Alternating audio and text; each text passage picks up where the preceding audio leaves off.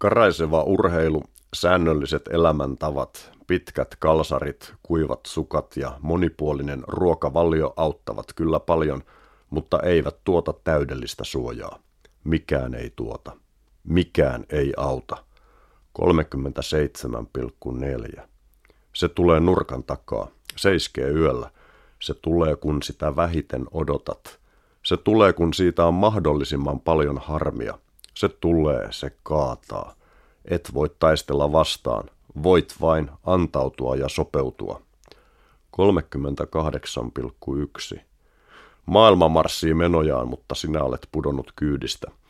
Viimeisillä voimillasi soitat pari strategista puhelua, jolla kytket itsesi irti ansaintataloudesta ja muusta sosiaalisesta ja yhteiskunnallisesta menosta. Yksin olet ihminen, syysflunssan kourissa yksin. Vajoat sänkyyn, vierähdät uneen. Heräät siihen, että olet pelkkää nenää, pelkkää tukkoista nenää. Kun olet nenäliinojen, korotetun pieluksen ja höyryhengityksen avulla taistelut itsellesi jälleen mahdollisuuden hengittää, voitkin alkaa nauttia. 38,3. Syysflunssaisen tila on autuas tila, kun sen oikein ymmärtää. Olet räkäisen nenäsi avulla lunastanut itsellesi oikeuden olla heikko, olla irti orjan arjen monimutkaisista hammasrataskoneistoista, vapaana vastuista, tavoittamattomissa, kaikkinaisen käskytyksen tuolla puolen. Saat maata sängyssä keskellä päivää. Käännä siis kylkeä, nauti. Oho, nukahdit taas.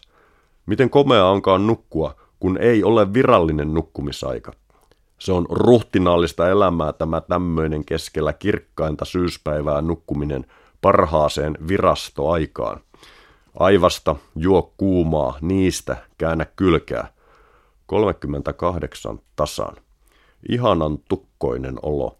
Tästä jälkeelle selviämiseen menee monta siunattua päivää. Kun kehosi on kukistanut viruksen pahimman rynnistyksen, suosittelen kuuman mehun ja edelleenkin välttämättömien tirsojen lomaan kehittävää lukemista. Syys flunssaisen ykköslukutärppi on tietenkin Gogolin nenä, modernin sanataiteen kantateos Nevan huuruisilta rannoilta, Pietarin kosteilta kujilta. Nikolai Gogol ponnisti liikkeelle ukrainalaisten kummitustarinoiden uudelleen muokkaajana, eikä ikinä menettänyt herkkää kosketustaan absurdiin ja unenomaiseen – ei edes mestariteoksissaan pietarilaisnovelleja, joissa hän kuljettaa lukijaa todellisuuden läpi toiseen, vielä todellisempaan, painajaisen ja kangastuksen todellisuuteen. Koska kuumeisena flunssapotilaana olet pelkkää nenää, lue Gogolin nenä.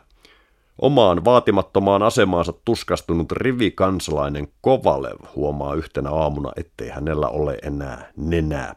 Kovalev panikoi. Hänen parturinsa pidätetään. Viranomaiset ovat silti voimattomia. Kovalevin nenä on alkanut elää omaa elämäänsä. Se nähdään rukoilemassa hurskaasti kirkossa. Se ajelee komeissa vaunuissa. Mikä Kovalevin kannalta pahinta, hän saattaa nenän asusta ja eleistä päätellä, että se on noussut tai ainakin teeskentelee nousseensa korkeampaan asemaan kuin hän itse. Lopuksi nenä pidätetään rajalla, kun se yrittää ulkomaille väärennetyn passin turvin. Nenä palautetaan omistajalleen, mutta se ei enää tartu paikoilleen. Kuukauden kuluttua se kuitenkin on eräänä aamuna jälleen normaalisti sijoillaan, ja Kovalev jatkaa mitätöntä elämäänsä muina Kovaleveinä.